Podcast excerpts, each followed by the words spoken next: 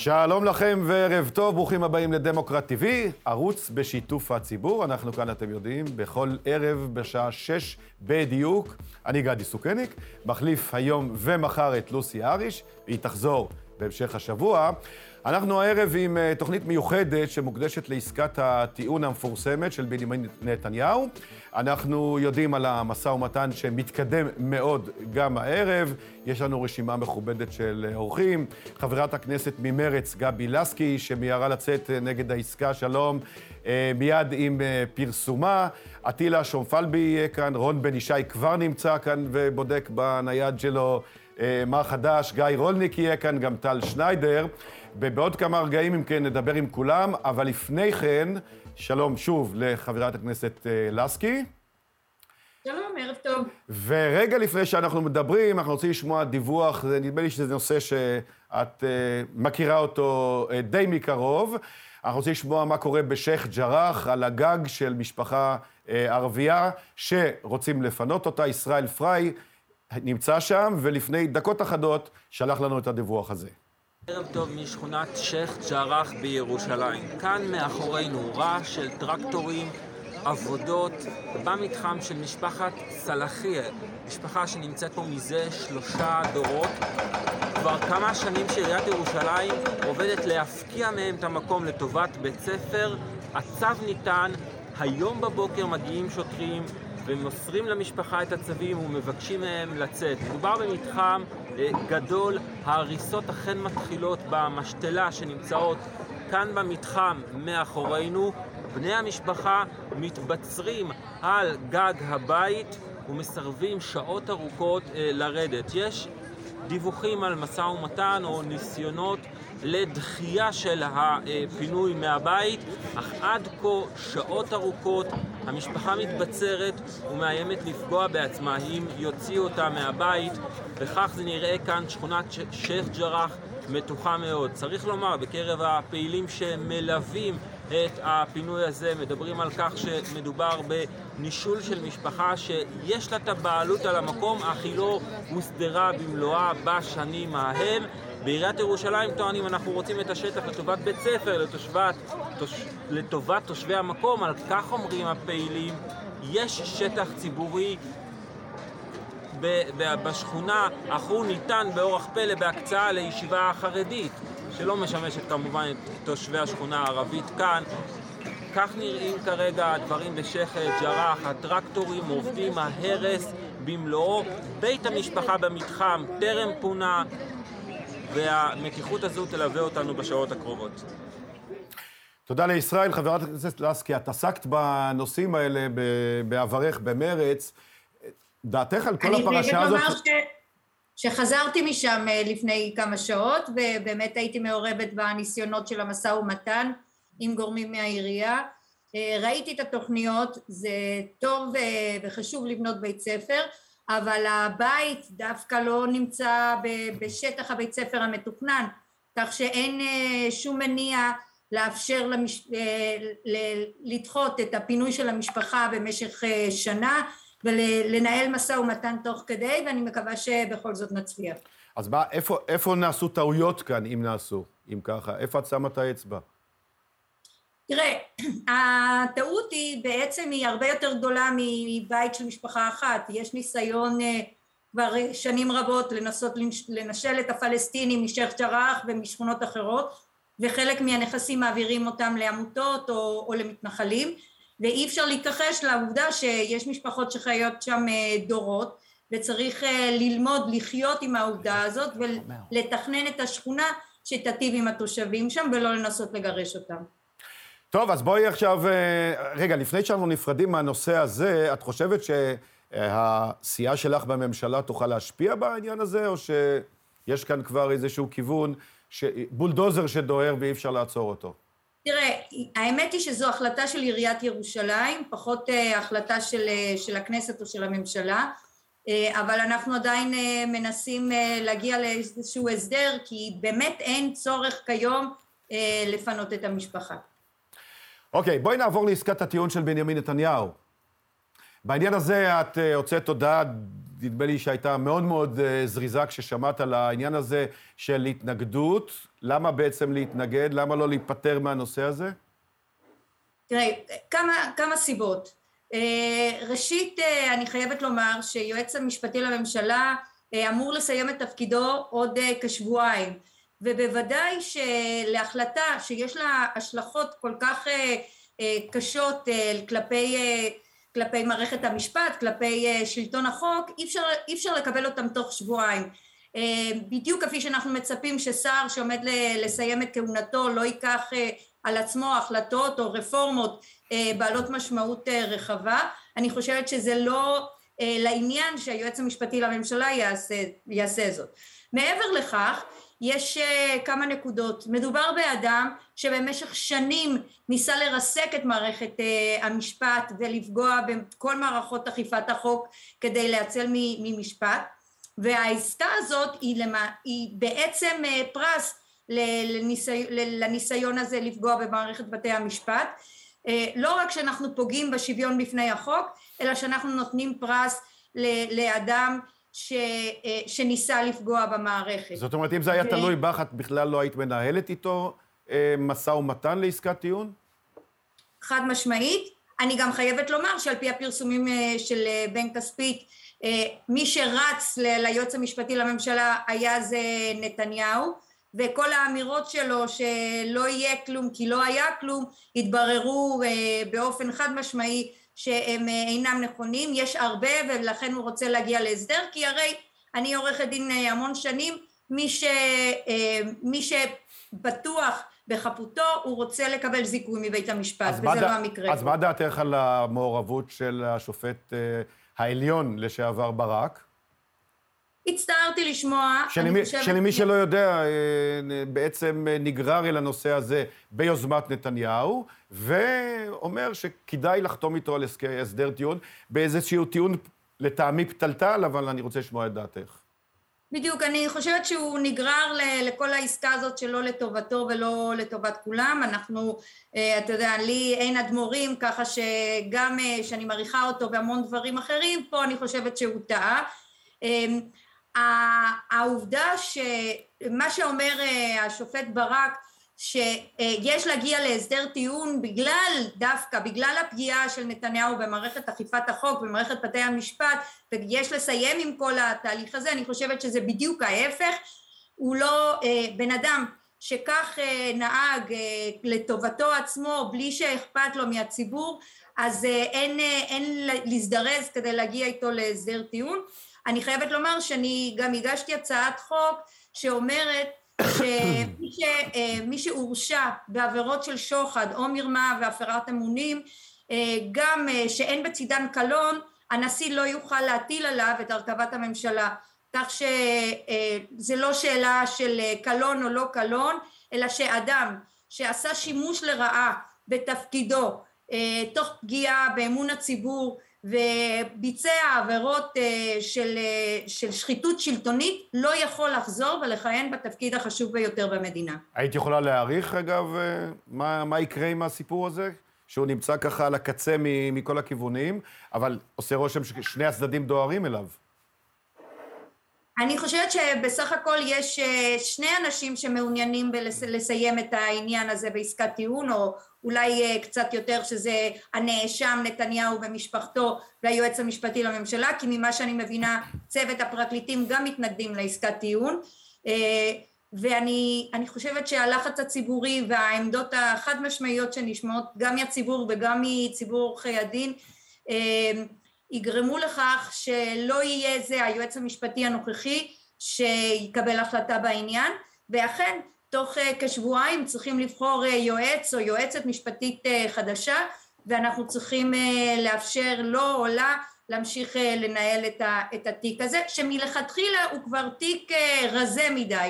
אני חושבת שהיועץ המשפטי לממשלה עשה הנחות סלב לנתניהו כאשר לא, לא האשים אותו בשוחד גם בתיק אלף ונראה לך וגם... שיש לך, ויש לך חשש שגם בנושא של עסקת הטיעון הוא ייתן לו הנחת סלב, ואולי ירוץ איתו כבר לעסקה משותפת?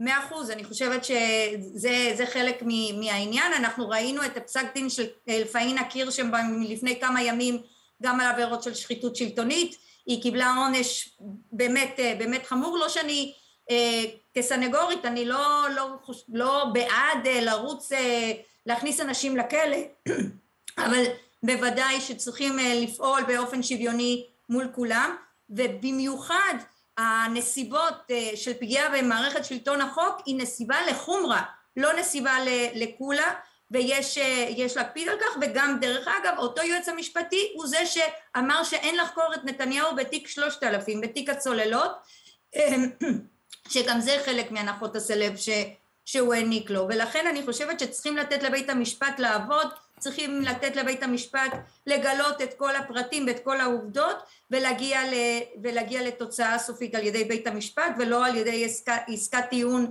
אה, שאינה מייצגת את החומרה של המעשים שלו. ותשובה, שאלה אחרונה אלייך ולתשובה קצרה ברשותך.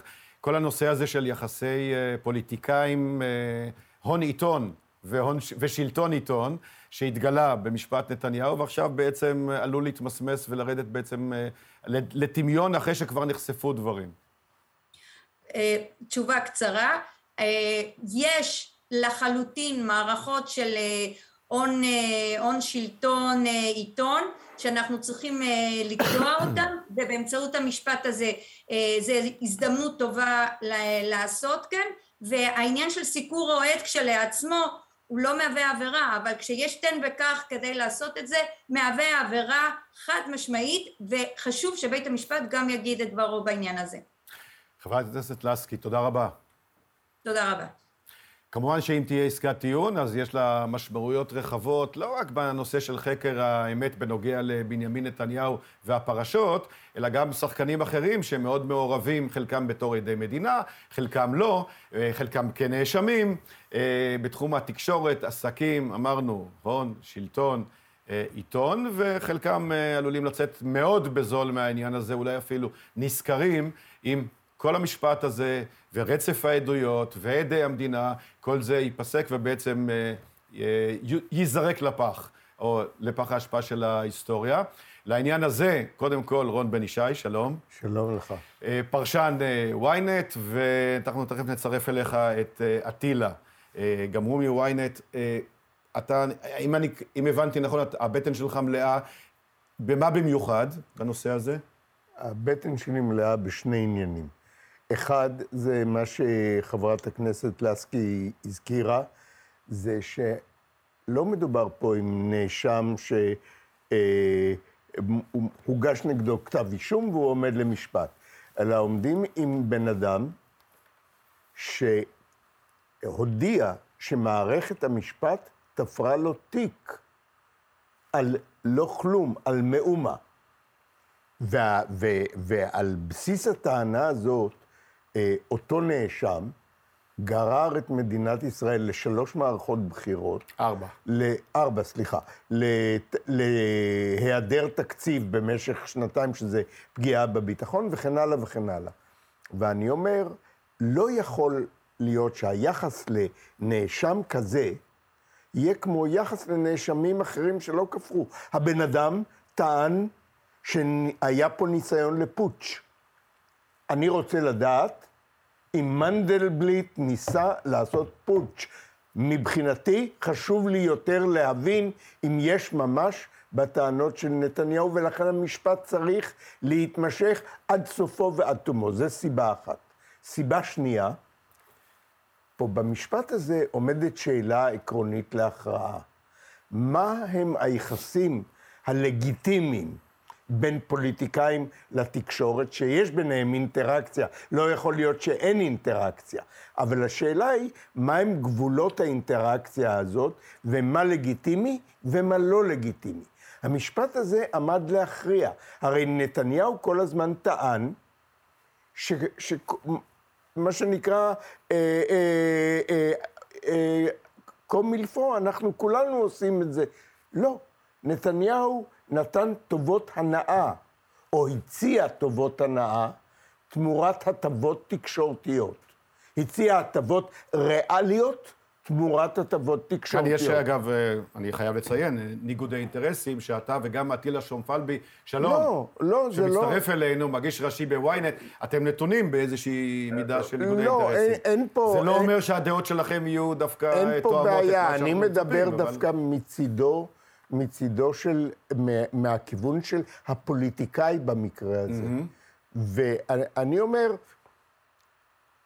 פוליטיקאי, האם הוא יכול עקרונית ובאופן לגיטימי להציע הטבות ריאליות תמורת סיקור אוהד? דעתך, חושב- בנקודה הזאת? ואני חושב שזה, בעניין הזה, בית המשפט צריך לפסוק הלכה. מה אתה חושב, אטילה? ערב טוב, קודם כל, ערב אני טוב. מצטרף כמובן אליכם רק עכשיו, אני שומע את הדברים של רון בן ישי. תראה, אה, גדי, אה, רון הוא מורי ורבי, וגם אה, ברמה הערכית והמוסרית אני מסתכל עליו כמגדלור של עיתונות אמיתית. אני חותם על כל מילה של רון. מצד שני, אני כן חושב שעסקת הטיעון, עסקת הטיעון הזו צריכה להתבצע. אני מסתכל מן הזווית הפוליטית בלבד, ואני חושב שמדינת ישראל צריכה להשתחרר מבנימין נתניהו. המערכת הפוליטית צריכה להשתחרר מבנימין נתניהו, המערכת הציבורית צריכה להשתחרר מבנימין נתניהו, וכולנו צריכים להשתחרר מבנימין נתניהו. ועל כן, אם אנחנו כאזרחים בדמוקרטיה מתוקנת מקבלים את האדם שבמשך ארבע-חמש שנים האחרונות ניסה לרמוס ולפרק את יסודותיה של הדמוקרטיה הישראלית, ואנחנו מקבלים אותו מחוץ למשחק, אני חושב שהערך של הסכם הטיעון הוא יהיה גבוה, ואנחנו נצטרך להסתפק בכך. אבל אז... אני כן. לא מחפש את נתניהו בכלא. זה לא יעשה לי את אבל זה. אז אתה לא בעצם, זאת. זאת בעצם כניעה קלאסית לסחיטה ואיומים. רבותיי, אני נזק, אני מקעקע את כל המערכות, אני אמשיך ככה עד שתיתנו לי עסקה מקלה ותיתנו לי ללכת בשקט הביתה, להיות אבל המלך גדי, הגולה, עם כל גדי, ההטבות. בנימין נתניהו, אתה לא צריך שהוא יגיד לך את זה, אנחנו יודעים שהוא מקעקע וקעקע וניסה לקעקע, וממשיך לנסות לקעקע אז אתה את נכנעת. יסודותיה אז של נכנעת הדמוקרטיה ללחץ. הישראלית. לא, הבעיה היא- לא, משום שאם אני, דקה אחת רון, אם אני מוציא אותו, אני, לא אני כמובן, עם המדינה, עם מנגנוני הבקרה של הדמוקרטיה הישראלית, עם האיזונים והבלמים, מוציאים את האיש הזה מתוך הסיסטם הציבורי לשבע שנים, זה אומר שבעצם בקרב הזה הדמוקרטיה ניצחה. ובסופו של דבר, אני לא מחפש לראות את האזיקים על הידיים ועל הרגליים של נתניהו, אני מחפש שמדינת ישראל תשוב להיות מדינה דמוקרטית, שמתנהלת על פי נורמות דמוקרטיות, ולא מנסים לפרק אותה ולשרוף אותה מבפנים. בנקודה הזאת בדיוק, אטילה, ותסלח לי, אה, מה שאתה מבין בפוליטיקה, אני לא, לא למדתי אף פעם, אבל אתה תסלח לי אם אני אומר שבדיוק בנקודה הזאת שנתת, שאתה העלית, שבזה אנחנו גומרים עם התופעה הזאת בפוליטיקה הישראלית ששמה נתניהו, ו, ועוברים הלאה. אני שמעתי אתמול, למשל, את מירי רגב, שהיא עדיין אה, אה, תומך, תומכת נואשות היא, בנתניהו. היא כמו תמיד תהיה האחרונה לנטוש את ו- הסצנה וגם הזאת. אחרים. שבויים. אה, רגע, רגע, הם לא לגופו של... ושבויים, רון, רון, לא, לא, ל- תרשה לי רגע. לא לגבי אני- מירי רגב, אבל היא, שמעתי מפיה את מה שעולה, מה שאנחנו הולכים לשמוע בעקבות אה, עסקת הטיעון. אנחנו למשל שומעים... ערך, רגע, אטילה. אטילה, תסלח לי שנייה. אני קורא עכשיו במבזקים שלנו, במקום ששנינו עובדים, אה, בוויינט, אה, את הטענה שנתניהו נתן אור ירוק לפרקליטיו להתקדם. כלומר, נתניהו מציג את זה והספין שלו יישאר איתנו כחסד שהוא עושה למערכת, ו- ואת, ה- ואת ההסכמה שלו לעסקת טיעון הוא יציג כטוב, בסדר, אני רציתי לעשות חסד עם משפחתי וזה, אבל לא באמת פשעתי. זה לא משנה, באמת. רון, זה לא משנה. אנחנו צריכים להסתכל על מה שעברנו כאן בחמש השנים האחרונות. אנחנו צריכים להסתכל... לא, אני מסתכל על העתיד, והעסקת. טיעון מאפשרת לנתניהו בכישרונו העצום. מה שרון אומר בעצם, שאת הנזק הוא ימשיך לעשות. הוא ימשיך, רק בתנאים יותר בדיוק. טובים. אז מה האלטרנטיבה? האם אנחנו ממשיכים אלטרנטיבה בקו הזה להמשיך את שהוא המשפט? מונע מן הכנסת, האם הוא מייצר כאוס בתוך הכנסת? הוא מונע מסיעתו להשתתף בפיקוח הפרלמנטרי על הממשלה? הוא מונע הרכבת ועדת ביקורת ומה מדינה, יקרה- ו- ועדה ומה יקרה- מה יקרה דקה-? אטילה, מה יקרה דקה אחרי עסקת הטיעון? הוא יישב בביתו, אה, זחוח ונינוח הרבה יותר. וראש הליכוד, בידיעה שאוהדיו? אוהדיו לא, שמחלו לא, לו על- לא. על מה שהוא עשה עד היום, ימחלו לו גם שנייה. בהמשך. אם- לא הבהרתי את זה, אני רוצה, רון, אולי לא הבהרתי את זה. והוא יפעיל את הליכוד אין כמו מריונטות מאחורי הקלעים. כמו נזרבייב, אה, נור סולטן נזרבייב בקזחסטן, זה בדיוק מה שהוא עשה. מה אתה אומר, אטילה? טוב, אה, אני, אם לא הבהרתי, אז אני מבקש להבהיר לשניכם, רבותיי. עמדתי היא שצריכה להיות עסקת טיעון, ויש לה תנאי ברור וחד משמעי. והוא אדום כמו העניבה שלך, גדי. הקלון. והתנאי הזה, התנאי הזה הוא שנתניהו נעלם מן הזירה הציבורית או, לשבע שנים. הוא אינו יפה. יכול להתמודד. מסכים. הוא לא יכול להיות יושב ראש שום דבר. אולי ועד הבית בקיסריה. לא מעבר לכך. מס... זה זה- התנאי לזה אני מסכים. לזה אני מסכים, זה בסדר. אם התנאי הזה. יתקיים, הכל בסדר. בלעדיו אין לגיטימציה לחתום לא הסכם עסקת טיעון, אין לגיטימציה לחתום על מפית עם מר נתניהו. ואיפה הצדק, אני שואל את שניכם, אם אתם מסכימים לדבר כזה? איפה השכר והעונש? איפה החטא ועונשו? השכר, הס- זה העו- דוסטויבסקי. ה- העונש הוא בלבד. גירושו של נתניהו מהחיים הציבוריים. זה עונש. מבחינתו זה הגירוש מגן עדן. אתם לא קצת תמימים? אה, הייתה קריקטורה היום, שראיתי, נדמה לי של בידרמן, אבל אני לא בטוח, אז אני מאוד נזהר, שבה רואים, הכתובת היא מקרה מזעזע נוסף של הונאת קשישים, ורואים את נתניהו מחבק את השופט העליון ברק מאחורה, בחיוך, בחיוך המוכר שלו, עם הסיגר מאחורי הגב, ואומר לו, תחתום, תחתום. כן, טוב, אנחנו מבינים את זה, ואני חושב שהשופט העליון ברק, אה, טוב שתיקן את דבריו, כאשר הוא דיבר על כך שנתניהו מגן על הדמוקרטיה ועל מערכת המשפט, הוא אה, כמובן התייחס לתקופה אולי הראשונה של כהונתו מ-2009 ועד 2015. אני חושב שאהרון ברק מסתכל פה בפרספקטיבה רחבה יותר. אה, קטונתי מלפרשן את אה, כבוד הנשיא, אני מסתכל על אהרון ברק כמגדלור של צדק ושל דמוקרטיה ושל שלטון החוק ושל חקיקה במדינת ישראל. אני יודע שהרבה מאוד אנשים כועסים עליו בעי- בעי- בעיתוי הזה, אני מבין אותם, אני, אבל זה לא תפקידי להבין אותם. אני מסתכל כרגע כפרשן פוליטי, אני עברנו, אני, אתה יודע, אני עברתי, אפשר לחשוב מי אני, אבל כולנו עברנו במדינת ישראל טראומה איומה בשנים האחרונות תחת ידיו של נתניהו. הבן אדם שמינה את אמיר אוחנה לשרוף את משרד המשפטים, וכשלא צלח הוא מינה אותו לשרוף את משרד הבט"פ, ואחר כך הוא ניסה למנות את מירי רגב, ואחרי זה הוא ניסה למנות את דודי אמסלם, וניסה למנות את כל שאר עושי דברו. ואת האיש הזה, ואת האיש הזה, שעל פי התיאור שלך, האיש הנורא הזה, אתה רוצה הוא לא לשלוח. רוצה לשלוח הביתה בלי עונש. בעצם בלי עונש. שר ההטבות. אה, אני, אני, אני, ברשותך, גדי, אני משתתף, משתמש במילים של, של רון בן ישי. העונש הוא גירוש, אם תרצו, מגן עדן, הוא מחוץ למשחק. ואתם מסת... ועבור נתניהו, שרוב חייו אם- חלם ורצה להיות בנקודה הזו, עבורו ועבור רעייתו ובנו מהקומה השנייה בבלפור, זה באמת גירוש גדול, כי זה להוציא אותם מן הנקודה שבה הם יכולים לשחק במדינה הזאת ולעשות בה כרצונם. בהכירנו את הכישורים והאינטליגנציה והצלופחיות של נתניהו, אני חושב שיש לי חשש שאולי שניכם. תמימים קצת, רון. אני, חושב לא תמים, אם זה... עסקת אם... עם הפרקליטות ואתה מרמה את המדינה, וואלה, מה נשאר? קח מזוודה ובוא לרומניה. אני, אני, אני מסכים עם אטילה בעניין הזה שאם יהיה סעיף בהסכם הטיעון, ואני חושב שלא יהיה, אני חושב שלא יהיה, שנתניהו יוצא מהחיים הפוליטיים, לא לשבע שנים, אלא יוצא מהחיים הפוליטיים, נקודה, זה עונש מספיק.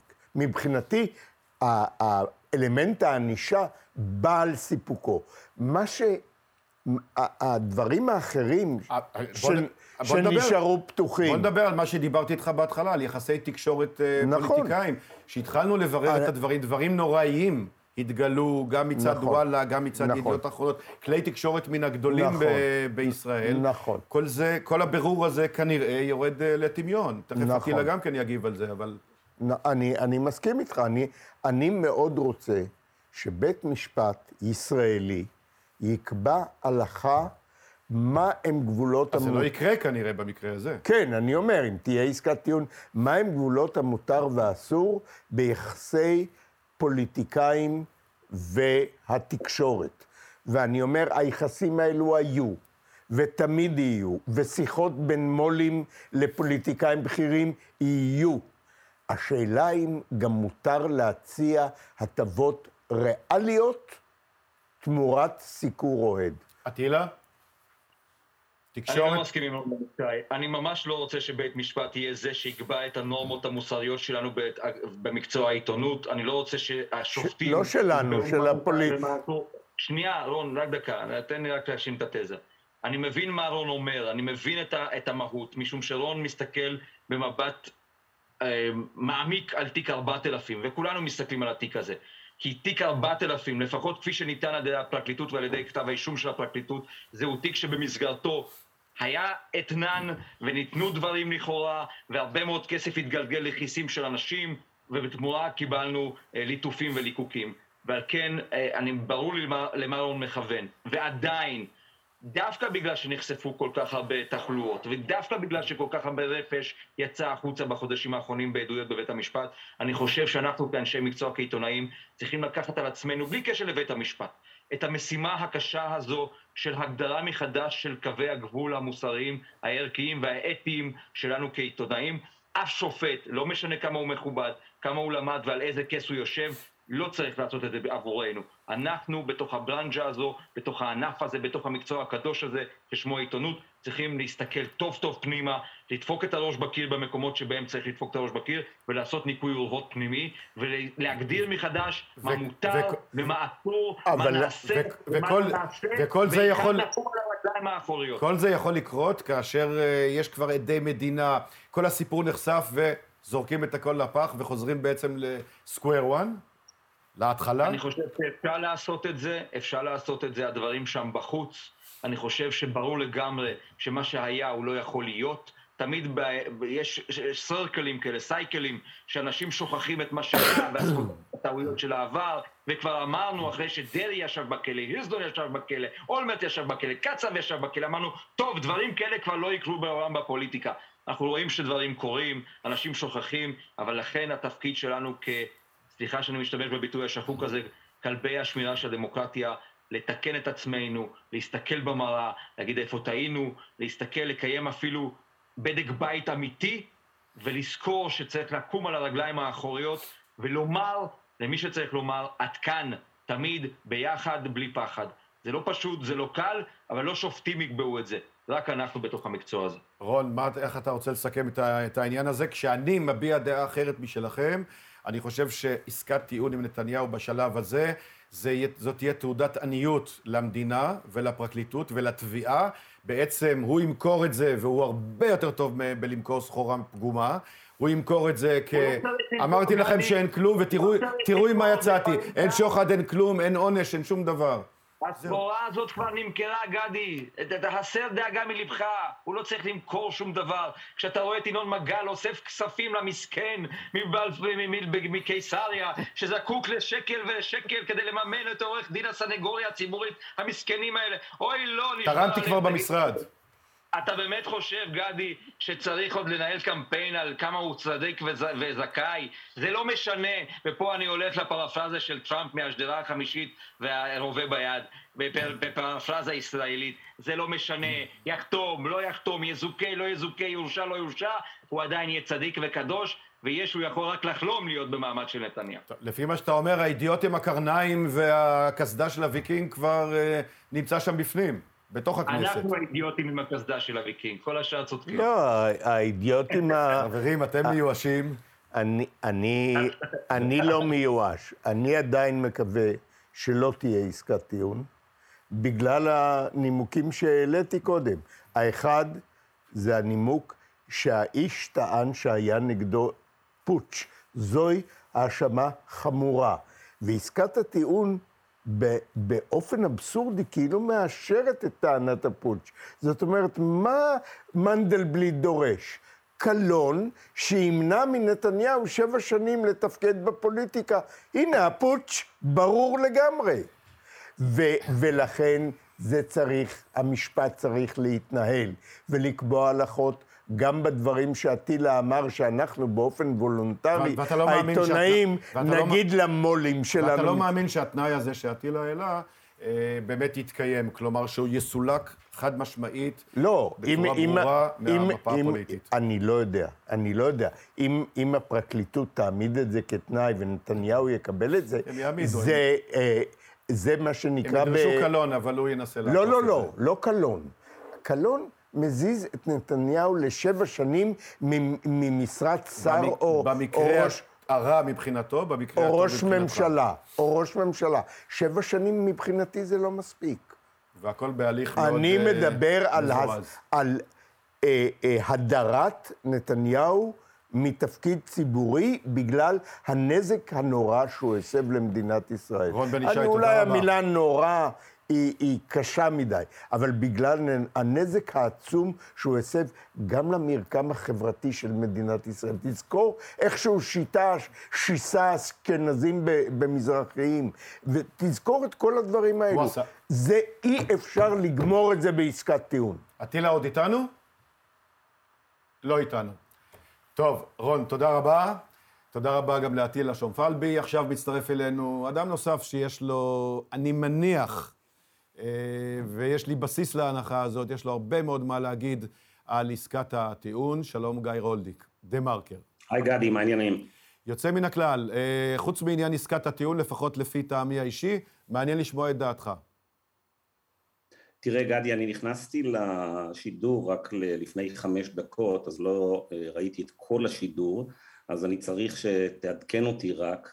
אני מניח שכאשר אה, פנית לשני המרואיינים הקודמים שלך, הזכרת לצופים שוב ושוב, כן. שהם מקבלים את אה, משכורתם מנאשם מספר 2. לגמרי, כן. אני ציינתי את זה אוקיי. אה, יותר מפעם אחת, לפחות במקרה של רון, שיש כאן ניגוד אינטרסים, ולכן מעניין אותי לשמוע מה דעתם, כי הם מעורבים בזה, הם הבטיחו שהם לא מתייחסים בכלל לעניין הזה, אלא רק לעניין המהותי.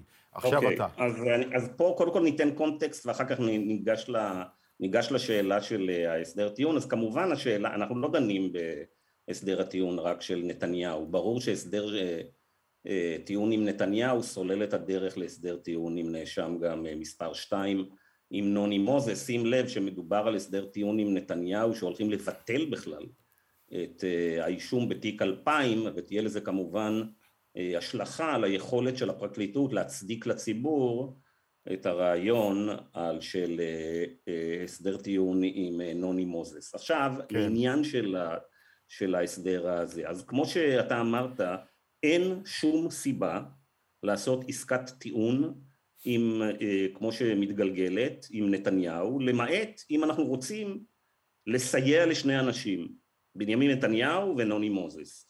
אנחנו, אנחנו עושים את העסקת טיעון הזאת רק אם אנחנו רוצים לסייע לנתניהו להימלט מהכלא ולחשוף לכל העולם את העולם התחתון שהוא ניהל, ואם אנחנו רוצים לסייע לנוני מוזס אה, להמשיך להרעיל את המדינה ולשבת לבטח בכיסאו כעורך אחראי של אה, ynet וידיעות אחרונות. עכשיו, כמו שאתה אמרת, היה רציונל עקום ללכת לעסקת טיעון כאשר לפני נניח אה, שנתיים ושלוש, כאשר היה חשש ממשי שנתניהו יחסל את בית המשפט העליון ואת הפרקליטות, אה, ואז אמרו, תשמעו, אנחנו חייבים להיפטר מנתניהו בטרם הוא יחריב כאן את העצמאות של המערכות של התביעה והשפיטה.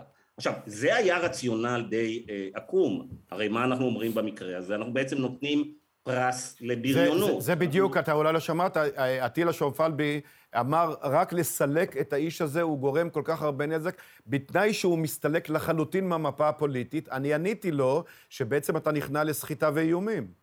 נכון מאוד. יתרה, לא רק שאתה נכנע לסחיטה ואיומים, אלא הדבר הזה להגיד רק לסלק אותו, זה מאפיין את הגישה של אה, חלק מהאנשים ממחנה אנטי ביבי. בעצם הם אומרים, אין לנו בעיה עם שחיתויות, עם הרס הדמוקרטיה, עם פגיעה בבית המשפט. יש לנו בעיה רק שביבי עושה את זה.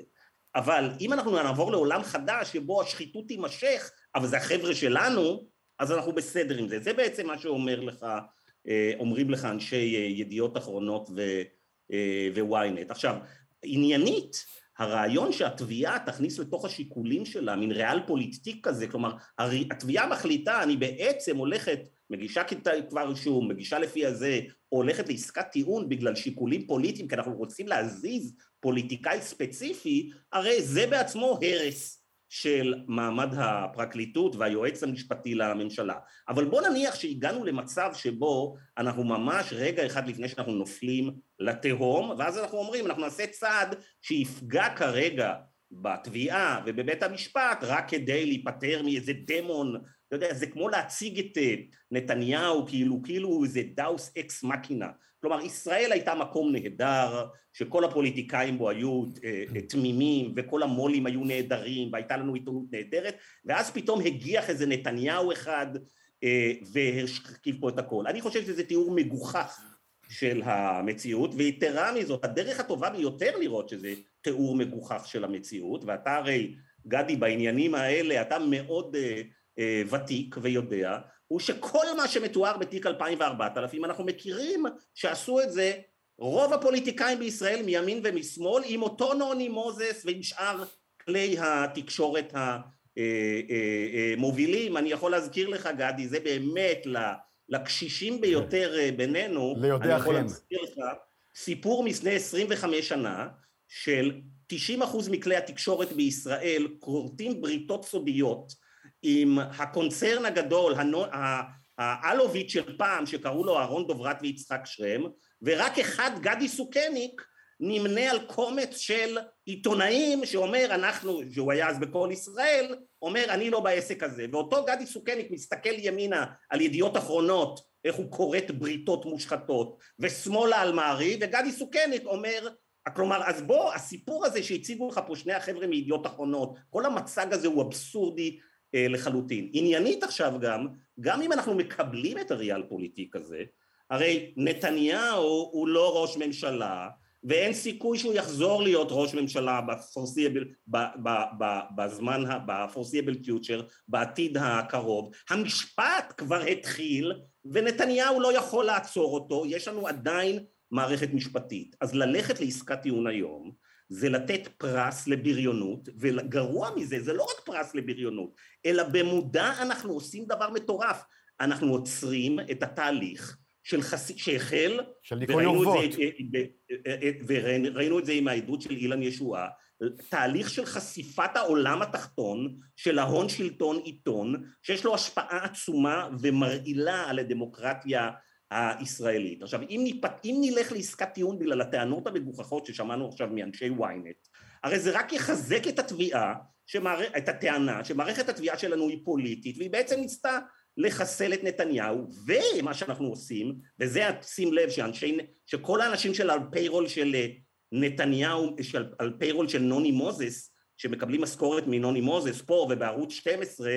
בעצם מה שהם רוצים זה אנחנו רוצים ליצור נורמה, צריך להבין משהו, שאני חושב שבכל הרעש שהיה ב-72 שעות האחרונות, לא מסבירים לאנשים את הסיפור. כולם הרי, כל, אנשים או מתים על נתניהו, מתעבים את נתניהו, והם מפספסים פה משהו הרבה יותר יסודי. אם הולכים לעסקת טיעון עם נתניהו, אנחנו בעצם מכריזים על נורמה חדשה בישראל.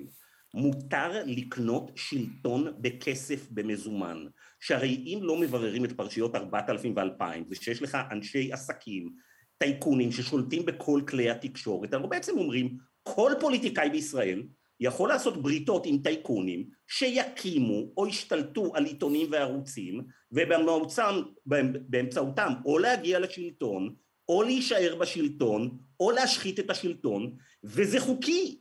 כי אנחנו אם אנחנו עושים עסקת טיעון עכשיו אנחנו בעצם אומרים לא מבררים משפטית לא מגיעים לפסקי דין בפרשיות אלפיים וארבעת אלפים. אנחנו מכריזים, גדי, על מדינת ישראל כאוליגרכיה בצורה חוקית. ומתי אנחנו עושים את ההכרזה הזאת? בדיוק בסיום של העשור, בו סוף סוף, בגלל פשיטות רגל, דנקלר, פישמן, אלוביץ', מוזס והכל, סוף סוף מגיע הרגע שבו הבנו שכל העניין הזה שהלעיטו בו את הציבור במשך שנים של ימין ושמאל, זה תיאטרון שקרי שהעיתונות המציאה, שמאחוריו יש רק אינטרסים עסקיים של אתה... הבוסים של אה, העיתונים. אבל מה, מה, מה, גיא, מה אתה תגיד על, למי שיגיד לך, אוקיי, אבל אל תהיה צודק, תהיה חכם, כי אם יימשך המשפט, הוא עלול לחזור לשלטון, לפחות לקדנציה אחת, אולי שתיים. תשמע, אם הוא יחזור לשלטון, כן, אחרי שבית המשפט ירשיע אותו בפלילים, או אחרי שהכל... לא, לא, לא, לא, לא. אני, המשפט הזה יימשך עוד הרבה שנים, והוא... לא, לא, מה פתאום? מי אמר שהמשפט הזה צריך להימשך הרבה שנים? זה מה שיקרה. להגיע... לא, לא, אפשר להגיע פה לפסק דין תוך שנתיים, תראה את המשפט של אולמרט, אוקיי? יש לו, תראה את המשפט של נוחי דנקנר, תראה את כל המשפטים שהיו פה, אין שום סיבה. כאן נדמה, לי, שאתה, כאן נדמה לי שאתה נאיבי, כי המשפטים מהסוג הזה, יש שם רשימה של מאות עדים עדיין. עדי לא המדינה... לא חייבים להעיד את כל העדים האלה כמובן. לא חייבים, אבל זה מה שיקרה, ואז הוא יערער, והערעור ייקח עוד שנים. זה סיפור של שנים, ואתה עלול לקבל את הדבר הכי גרוע מבחינתך, שבנימין נתניהו שוב ראש ממשלה, לא, ומקעקע לא וממנה את מי שהוא רוצה, תוך לא, כדי המשפט. לא, גדי, זה לא הדבר הכי גרוע מבחינתי. מבחינתי הדבר הכי גרוע הוא שאנחנו מכריזים בזאת שכל העבירות וכל ההשחתה של בנימין נתניהו היא חוקית ולגיטימית, ומחר נראה את יאיר לפיד עושה את זה, את נפתלי בנט עושה את זה. כלומר, זה מבחינתך יותר גרוע מן האופציה שנתניהו בתוך זמן לא רב חוזר לשלטון. תוך כדי המשפט. אני לא חושב שנתניהו חוזר לשלטון בתוך אה, זמן לא רב, ומה שיותר מטריד אותי זה אם אנחנו ננרמל את כל מה שראינו בתיקי 2000 ו-4000. עכשיו, אני רוצה להזכיר לך משהו עוד נוסף, גדי, את הסטינג שבו אני ואתה נמצאים פה ומשוחחים פה. אנחנו לא נמצאים, גדי, אתה בילית הרבה שנים בערוצים המרכזיים בישראל, עכשיו אתה בדמוקרט TV, אני מתראיין, אני רוצה להזכיר לצופים מדוע התכנסנו כאן בדמוקרט TV. ערוץ דמוקרט TV קם בגלל פרשיות 2000 ו-4000. הרי אם לא, אם לא היו את הפרשיות האלה, אז היום אני ואתה היינו ב... מסתפקים בוואלה ובוויינט ובערוץ 13 וערוץ 12. הצידוק היחיד של הערוץ הזה בו אנחנו נמצאים עכשיו נובע מזה שאם אתה מבין ומקבל שיש השפעה רעילה ומשחיתה לטייקונים, ובעיקר טייקונים שצריכים רגולציה על, על הערוץ. הערוץ הזה, דמוקרט TV, היה צריך להקדיש את כל השידורים שלו לדון בדיוק בשאלות בהם ערוצי ועיתוני הטייקונים לא מעורבים. את, הח... את העמדות של החבר'ה שעל הפיירול של נוני מוזס אנחנו יכולים לקבל ערב ערב בערוץ 12 ובערוץ 13, אנחנו לא צריכים את דמוקרט TV. פה בדמוקרט TV צריך להביא את הקולות ואת הרעיונות של אלה שלא שייכים, שלא נמצאים בעמדות כוח האלה של הטייקונים ושל ה, של הכסף. עכשיו, אחד, המרואיין לפניי שעובד אצל אה, נוני מוזס אמר, קרא לעיתונות, המקצוע הקדוש הזה וניקוי אורוות פנימי אנחנו צריכים. על מה אנחנו מדברים? הוא יום יום הולך לעבודה בעיתון שבו בעמוד הראשון כתוב העורך האחראי, אדם שהוגש נגדו כתב אישום עכשיו זה, אתה מבין, גדי, הרי אנחנו זוכרים, זה לא כתב אישום רגיל, זה כתב אישום שמבוסס על הקלטה שכל אזרחי עם ישראל שמעו. כלומר, זה לא איזה מצב שיש פה איזה עדויות, אנחנו שומעים את נוני מוזס, שכתוב יום יום, העורך האחראי של ידיעות אחרונות, מציע שוחד לראש הממשלה, אני מזיז את ה... את הספינה, אנחנו שומעים את שאול אלוביץ' בוואטסאפים שתפסו, זה לא איזה שמועות, אומר לאילן ישועה מנכ"ל וואלה אנחנו צריכים אנשים כמו ניר חפץ, אנחנו צריכים לעבוד כמו נוני מוזס, שמשחית את המערכת שלו בלי להשאיר אה, אה, אה, עקבות. אז הם מדברים עכשיו על זה שהם רוצים ניקוי אורוות ופנימי, הם כל בוקר קמים בבוקר והולכים לעבוד במערכות של עיתונים שהבוסים שלה, שהבוס שלהם מואשם במתן שוחד לראש הממשלה, ולא סתם שוחד, זה לא מצב שבו טוב, זה, נניח העורך האחראי הציע שוחד לראש הממשלה שבו... 200 אלף דולר, מצב... הוא הציע להשחית את כל חדר החדשות. זה מצב שבו אה, אין ברירה, שכירים לפעמים נקלעים למצבים בין הפטיש לסדן.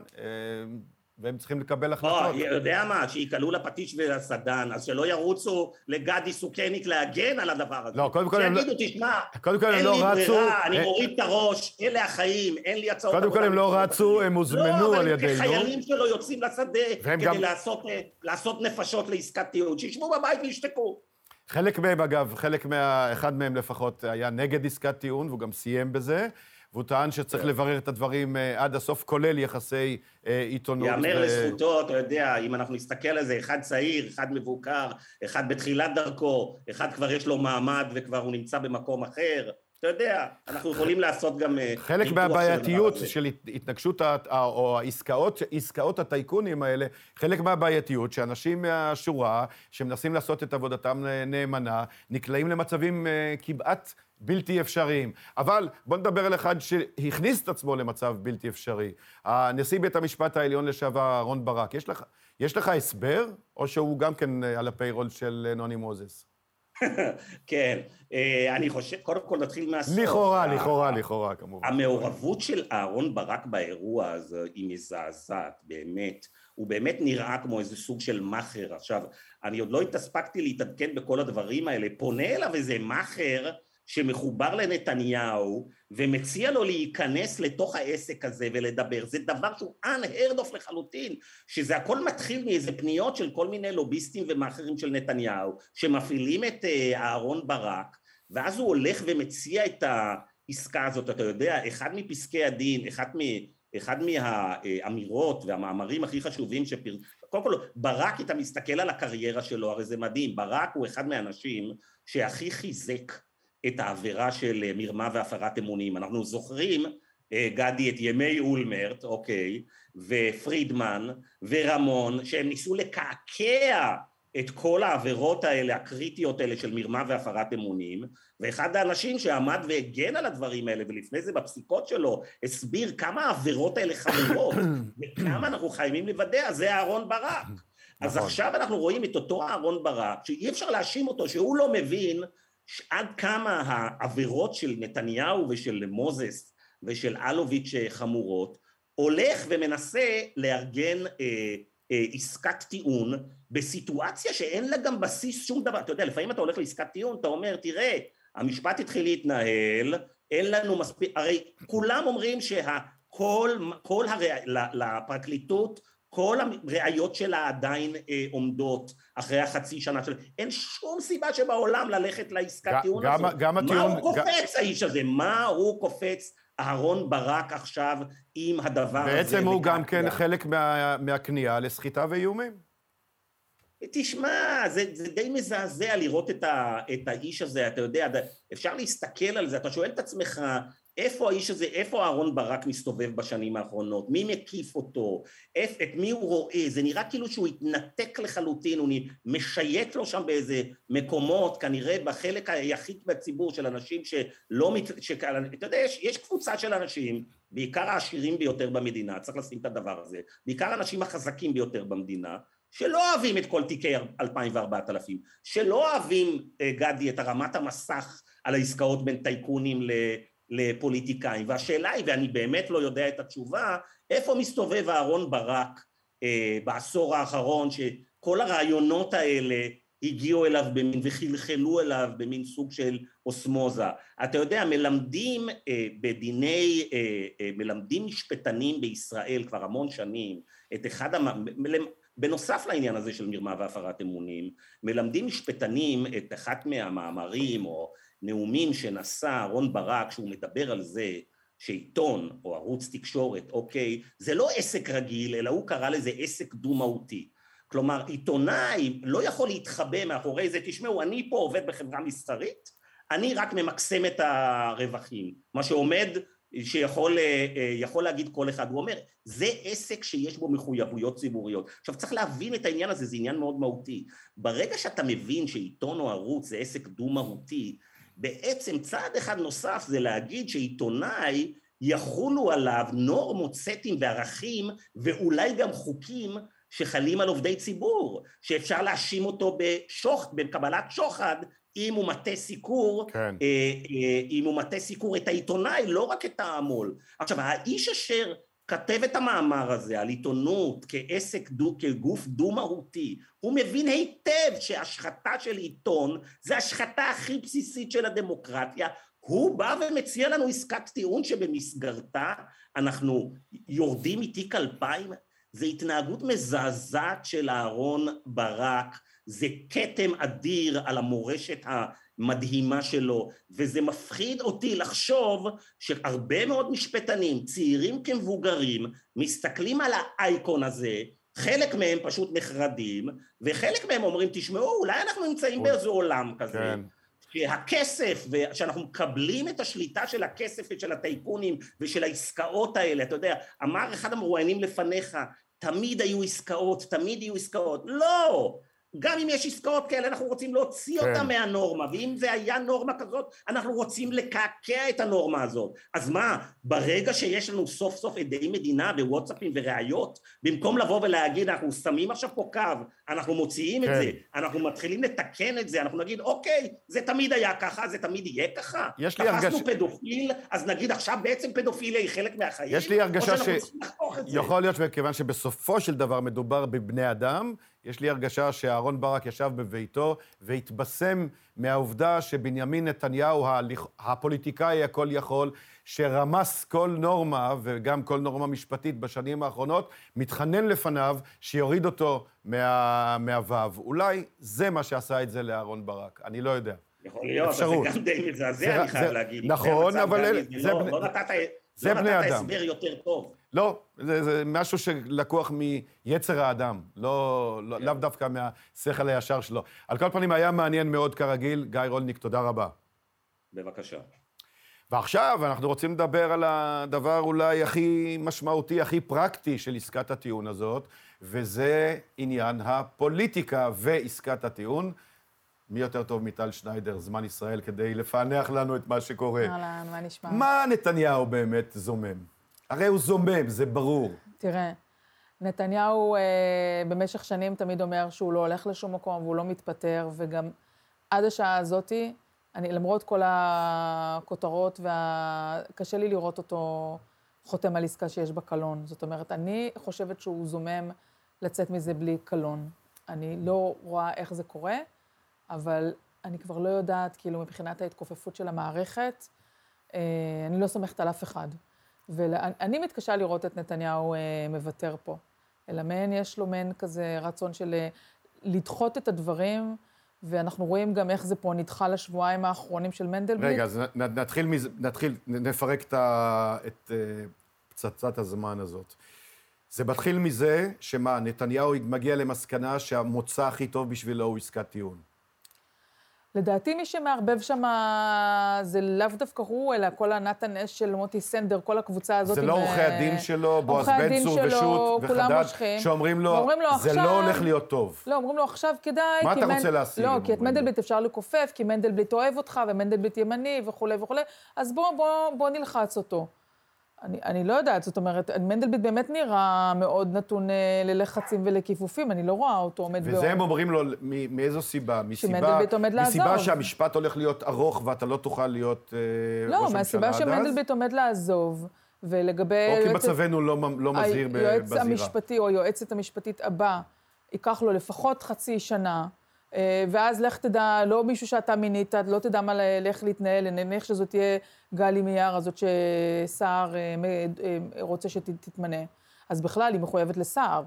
אז איך, זאת אומרת, זה, זה, ככה זה נראה. תנצל את ההזדמנות עכשיו. קח את מה שיש, כי מנדלבליט הוא אה, לא מספיק נחרץ נגדך, ובכלל מנדלבליט לא אוהב עימותים, והוא גם לא בא לעמוד בפני הציבור עם הדברים שלו. הפעם היחידה שאנחנו רואים אותו מדבר זה לפני כמה שנים כשהוא הגיש את הכתב אישום, מאז לא ראינו אותו מדבר מול הציבור. מנדלבליט נכון. חושש וכולי וכולי. לא, אז... זה שמנדלבליט לדעת רבים, אה, גם באולפן הזה, הוא עושה ויתורים רבים. יועץ חלש מאוד, מאוד. יחסית לעוצמת ההאשמות והחשדות. אז נתן לכל השנים האלו להידרדר ככה, והגענו לכזה מצב שהרכיבה על ה... אבל מה מניע, איך זה, מה התנהל שם מאחור, מאחורי הקלעים? אה, הרי המשפט מתנהל, הוא הגיע, והם פיזרו כל הזמן שאין כלום, הכל מתפורר, כן, כמו שהוא אמר לפני זה. התיקים קורסים, אז... מגדל קלפים, אנחנו שנים כבר... וכולי. אז מה, הגיעו למסקנה שזה לא הולך להיות יותר טוב?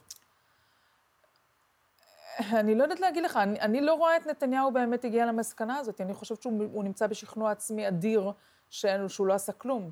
ואז יש לו מסביבו את כל האנשים האלו שככה בוחשים, אומרים, בוא תוציא, כי אם אפשר להוציא ממישהו, זה ממנדל, ממנדלבליט, אחר כך לא תוכל אה, להוציא יותר דבר. ואת מסכימה? זה, זה מה שאני, בהכירי את הנפשות הפועלות, ככה אני מרגישה. ואין מצב שנתניהו זנח את האספירציות הפוליטיות שלו. לא חושבת. לא חושבת, אני לא, לא רואה סיטואציה כזאת. הוא פשוט הלך כברת דרך בהנחה שאולי הוא יוכל להמשיך הוא רוצה, במשפט אתה רואה ולהיות- את כל הסימנים. הוא רוצה להישאר יושב ראש הליכוד.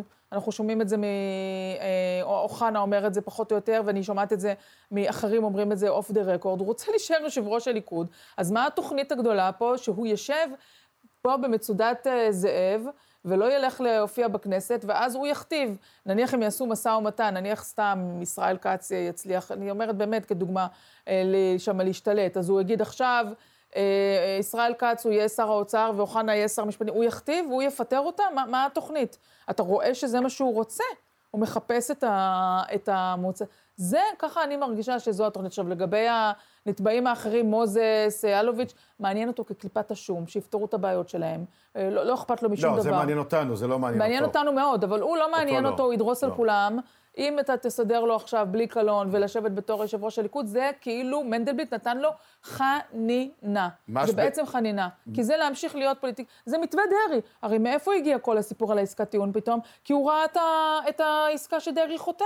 אז הוא אמר, רגע, דרעי יכול להיות יושב ראש ש"ס ולהמשיך אה, לנהל את המפלגה, ולשבת... שוב, זה נובע מהחולשה של מנדלבליט. איזה אדם, יועץ משפטי, סוגר עסקת טיעון עם שר פנים לשעבר, שכבר עבר עבירות פליליות, ישב בכלא, נותן, סוגר איתו עסקת טיעון שהוא ממשיך לשבת בחוץ. וחוזר לסורו ברמה זו או אחרת. וממשיך לנהל את המפלגה מבחוץ. אז, אז נתניהו התעורר, אמר, וואלה, רעיון מעולה, אני גם יושב במצודת זאב, לא רוצה קלון, לא רוצה כלום.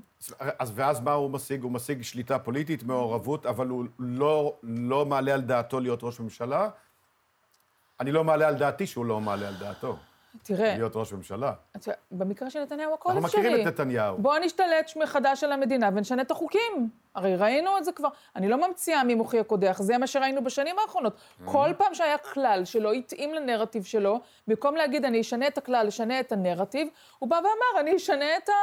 אני אשנה את הכלל, אז אני, אני חושש שריבלין יהיה נשיא, אז בואו נבטל את מוסד הנשיאות. עכשיו, זה לא איזה דבר שהעיתונאים שמעו כספין. זה אמר לי אדם שעמד להגיש את הצעת החוק לבטל את מוסד אין ספק הנשיאות. שנתניהו זה לא היה איזה... אבל אני. מדברת איתך, זה כבר היה ב-2013 או 2014 משהו נדמה כזה, לי. כן. עכשיו אנחנו ראינו אותו ממציא מינוי של שר משפטים על... אין, החוקים הם הומצאו בשביל לשרת אותו והכל, הכל כלומר, גמיש. אם אני מנסה להתכנס, את חושבת, תקני אותי אם אני לדבר טועה. על החוק הצרפתי, וכל החוקים האלה שדובר עליהם בשנים האחרונות. הוא באמת רצה להעביר את החוקים האלו, כלומר, ואנחנו... נתניהו הגיע לצומת במשפט, היועץ המשפטי לממשלה, שהוא אה, אולי האופציה הכי נוחה שהוא יכול לדמיין במצב הזה, עומד לעזוב, ואז עורכי הדין שלו אומרים לו, אם מה שאתה רוצה זה לחזור לפוליטיקה, ובגדול, זה הרגע עכשיו לנסות זו לסגור. עסקה. כן, תסגור משהו. לו שום כוונה עכשיו, לרדת מהבמה. בינתיים, ממה שאנחנו שומעים, זה שמנדלבליט אומר, לא, בלי קלון אנחנו לא הולכים. אבל אני לא סומכת על ה... אתה יודע, ההתרככות הזאת והריכוך הזה שהוא עובר, וגם, אתה יודע, יש אנשים בציבור שאומרים, כן, אם, אם נתניהו יחתמו איתו, זה יסיים את הסאגה. איזה יסיים? זה יתחיל אותה. אני, דרך אגב, מה זה יתחיל? אנחנו במהלכה כבר כל כך הרבה שנים. זה כמו הסאגה של מי הסית לרצח רבין. אתה רואה את העם שהסתיים משהו מהסיפור הזה, אנחנו עדיין מתווכחים אם נתניהו הסית או לא הסית, ומה האחריות שלו, והוא מעולם לא אמר סליחה. אז הוא הסית פה עכשיו כמה שנים על מערכת מערכת המשפט, הוא לעולם לא יתנצל על זה, הוא לעולם לא יבוא ויגיד בבית משפט, סליחה, פגעתי בפרקליטים היקרים שעשו את עבודם. זה לא כלומר, יקרה. כלומר, אם לא תהיה פה עסקת טיעון שתאפשר לו, אה, נגיד אחרת, אם תוצע לו עסקת טיעון שתחייב את סילוקו המיידי והסופי מהבמה הפוליטית, הוא לא יחתום עליה. תקשיב, גם אני באופן אישי לא מבינה מה זה הסיפור הזה, עסקת טיעון, שהיא רק סילוקו. הרי יש פה כסף שנלקח מהציבור, יש, נכון? ב- ב- בעסקה של אה, בזק ו- ווואלה, מדובר פה על סכום השתלטות על אתר, יש פה כסף ש- ש- שנשלל מהציבור, יש מתנות ב-800 אלף שקל. חייבים לברר את הדברים איך. איך מנדלבליט נו, סוגר איתו כזה דבר בלי ש... עכשיו, יש עוד דבר שהכי משגע אותי בכל העסק הזה, כן? הכי משגע אותי, יש טענה מאוד קשה של אנשי נתניהו, ויהיה בעקבותם כמעט חצי מהעם, קצת פחות מחצי מהעם, שתפרו לו תיקים.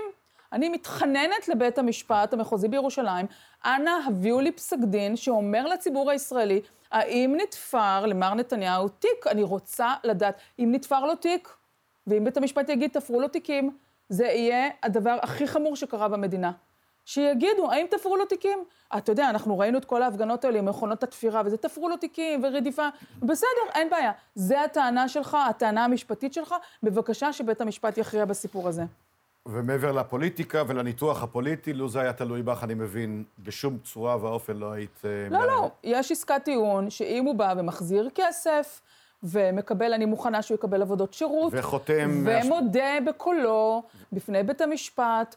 אה, אני גם חושבת שהוויתור על עבירת השוחד לא נראה לי סביר פה. אני, בניגוד לכל מה שאומרים, ראיתי לגמרי, לגמרי בדברי אילן ישועה את הסיפור של, ה. אה, את ה, של המתת, איך השתלטו על אתר. לגמרי. אה, אני ראיתי ולא. לגמרי, זה, אני, גם עכשיו אני מבינה שכל הסיפורים של אה, חפץ די נופלים בעדויות של השוטרים, שאומרים, סליחה, זו חקירה רגילה, אז העדות של חפץ עומדת לדעתי, ויש שם גם דברים קשים. אז אני, אני בכלל לא מבינה למה אתה מגיש עבירה על שוחד נגד ראש ממשלה, רק בשביל לבוא אלינו כעבור שנתיים ולהגיד לנו, סליחה, לא שוחד, מספיק לי שהוא יחתום פה שהוא לא חוזר יותר. אני כמעט מה מוכן, זה? אני כמעט- כמעט מוכן גם uh, להתערב, שבמידה והוא יח...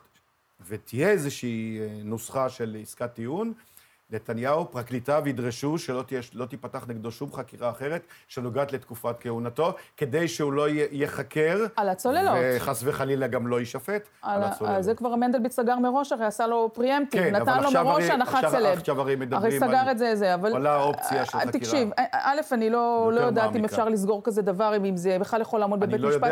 סגירה פה- מראש הכל כלפי... פה אבסורדי, אתה מקבל חסינות, אה. בסופו של דבר הוא יצא יותר טוב, יקבל חסינות כלל עולמית עד כל ימי חייך מכל דבר ועניין. לא יודעת אם אפשר, אבל אני אומרת כזה דבר, אה, אפשר להגיע לעסקת אה, טיעון, זאת אומרת, אני, אני, אני כציבור, כן? כעיתונאית, כ, כ, כאזרחית ישראל, לא אומרת אל תעשו לעולם עסקאות טיעון. אבל את לא רואה את הנוסחה הזאת אה, שהוא... אתה רוצה לעשות עסקת טיעון, יש את השוחד, יש כסף. האיש רוצה להמשיך יש- לבחוש בפוליטיקה, כן, ומחפש את הדרך כן. הכי טובה כדי להמשיך מהצומת הזאת לכל היותר לשם. הוא מוכן לצאת לשנה חופש, נראה לי, לא מקסימום. אחר כך הוא כבר יתחיל... אה, אני, אני לא רואה את זה, אני לא רואה... אני גם לא מאמינה לו, למען האמת. אני לא מאמינה לו אם הוא... גם אם הוא היום חותם על עסקה ואני רואה את הנייר, אני לא כל כך מאמינה שהוא עומד בזה, כי ראינו אותו חותם על ניירות ומה הם שווים. נכון. טל שניידר, תודה רבה. תודה. פקחת את עינינו עוד קצת. מחר בשש אני אנחה כאן אה, עוד תוכנית מיוחדת, והפעם על מדינה בהפרעה, בריאות הנפש ובריאות הציבור בתקופת הקורונה. זהו להיום, תודה רבה לכם, הצופים, השותפים של דמוקרט TV. התוכנית הזאת הרי אפשרית רק בזכותכם, וכמה חשוב שיהיה ערוץ תקשורת, שלא מפחד להביע דעה, עמדה נחרצת, בעד דמוקרטיה, בעד שלטון החוק ונגד השחיתות. תודה רבה לכם. יום ראשון עד חמישי בשעה שש, המהדורה המרכזית של דמוקרט TV. מחר, מדינה בהפרעה. להתראות.